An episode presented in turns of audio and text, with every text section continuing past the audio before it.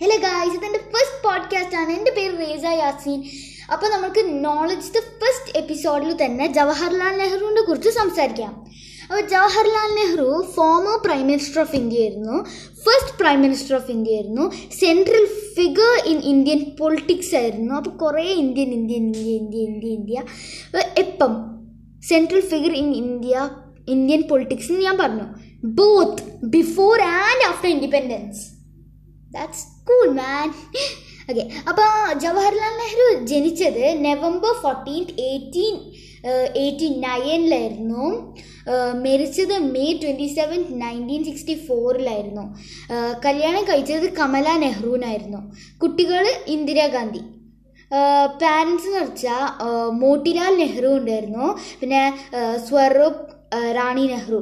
ഇവർ രണ്ടാളുമാണ് പാരൻസ് അപ്പോൾ ജവഹർലാൽ ഭയങ്കര ഫേമസ് ആണ്. പിന്നെ കുറേ ബുക്സൊക്കെ എഴുതിയിട്ടുണ്ട്.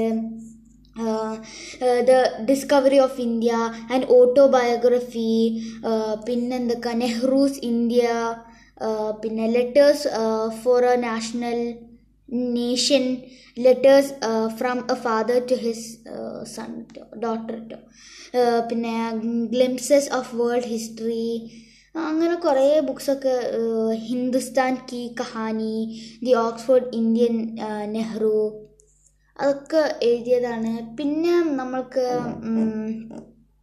നമ്മൾക്ക് വേറെ എന്തൊക്കെ ഇപ്പോൾ നെഹ്റുവിനെ കുറിച്ച് പറയാനുള്ളതല്ലേ? നെഹ്റു അത്ര ഫേമസ് ആണ്. എനിക്ക് കുറേ ഫോട്ടോസൊക്കെ ഗൂഗിൾ അടിച്ചാൽ കുറേ ഫോട്ടോസ് നിങ്ങൾക്ക് കിട്ടും.